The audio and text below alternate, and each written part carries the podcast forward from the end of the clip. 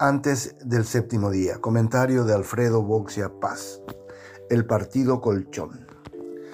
El partido político más antiguo del Paraguay está viviendo su crisis más profunda desde los albores de la transición democrática. En 1989, los partidos que durante casi tres décadas usaron la palabra liberal en sus membretes reconocieron al PLRA como mayoritario y se unificaron bajo esa sigla. Esta tercera derrota de Efraín Alegre es también el fin de los tres ciclos en los que puede dividirse la historia del partido durante el periodo democrático. El primero de ellos está marcado por la hegemonía de Domingo Laíno, quien disputó sin éxito en tres ocasiones la presidencia de la República. En las elecciones de 1989, realizada con los padrones tramposos del estronismo, no tenía ninguna posibilidad de vencer. En las de 1993, la oposición se presentó dividida entre el PLRA y el Encuentro Nacional, lo que permitió una victoria colorada. La elección fue aprendida y cinco años después, en 1998, la INO encabezó una alianza entre ambos partidos, pero aún así volvió a perder ante el poderoso aparato colorado. En ese momento se inició el segundo ciclo. Era evidente que se necesitaba una renovación y había varios líderes de peso para elegir. Estaban vigentes Tito Zaguer, Luis Alberto Wagner, Yoyito y Federico Franco.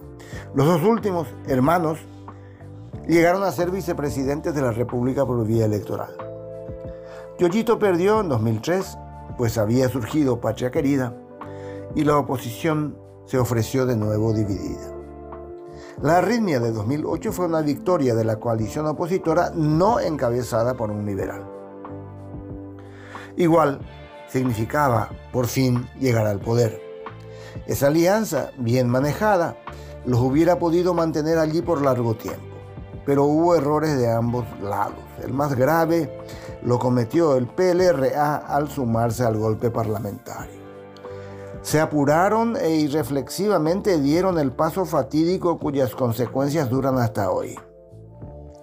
Cuando en 2012 Federico Franco se convirtió en presidente por unos cuantos meses, estaba firmando también un previsible destino partidario de largos años de llanura. Por esa época había comenzado el tercer ciclo, que tendría dos protagonistas excluyentes, Efraín Alegre y Blas Llano. Ambos lideraron sectores internos que se enfrentaron encarnizadamente y encendieron una malquerencia al estilo liberal, es decir, sin hacha enterrada, típica metáfora colorada. Un partido que centrifuga sus diferencias y privilegia la conservación del poder. Los centrípetos liberales tienen odios que duran varias generaciones y venganzas prioritarias. Aunque no me gustan las autorreferencias, sugiero a quien tenga dudas de lo afirmado mi libro La travesía liberal del desierto. Alegre lo intentó solo en 2012 y perdió. Lo intentó aliado en 2018 y perdió. Lo intentó concertado en 2023 y perdió. El llanismo, fiel a la tradición caníbal, aprovechará para cobrarse antiguas cuentas pero sucede que Alegre se ganó con legitimidad su candidatura en todas las ocasiones. La derrota es de toda la oposición que no encuentra la forma de vencer a la estructura colorada. Sea como sea, esta pelea sin fin empieza a ser parte del pasado. Es el inicio de otro ciclo en el que ni Efraín ni Blas tendrán protagonismo. Solo que hay una enorme diferencia con los recambios anteriores. No se ven en el horizonte liberal líderes de peso nacional capaces de hacerse cargo de esperanzas futuras. Los dos únicos nuevos gobernadores, Ricardo Estigarribia en Central y Javier Pereira en Itapúa, son respetados en su ámbito regional, pero eso es insuficiente. No hay una figura superadora de las divisiones ancestrales y de la pérdida de identidad del PLRA.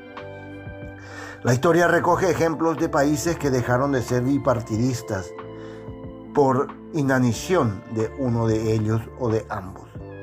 En el caso paraguayo, los liberales deberían hacer algo al respecto, porque no les sirven a nadie siendo siempre segundos. Y son perfectos para el Partido Colorado, como un colchón que evita cambios radicales. siempre son la segunda fuerza. Nunca le ganan a la primera, pero siempre son un poco más que la tercera.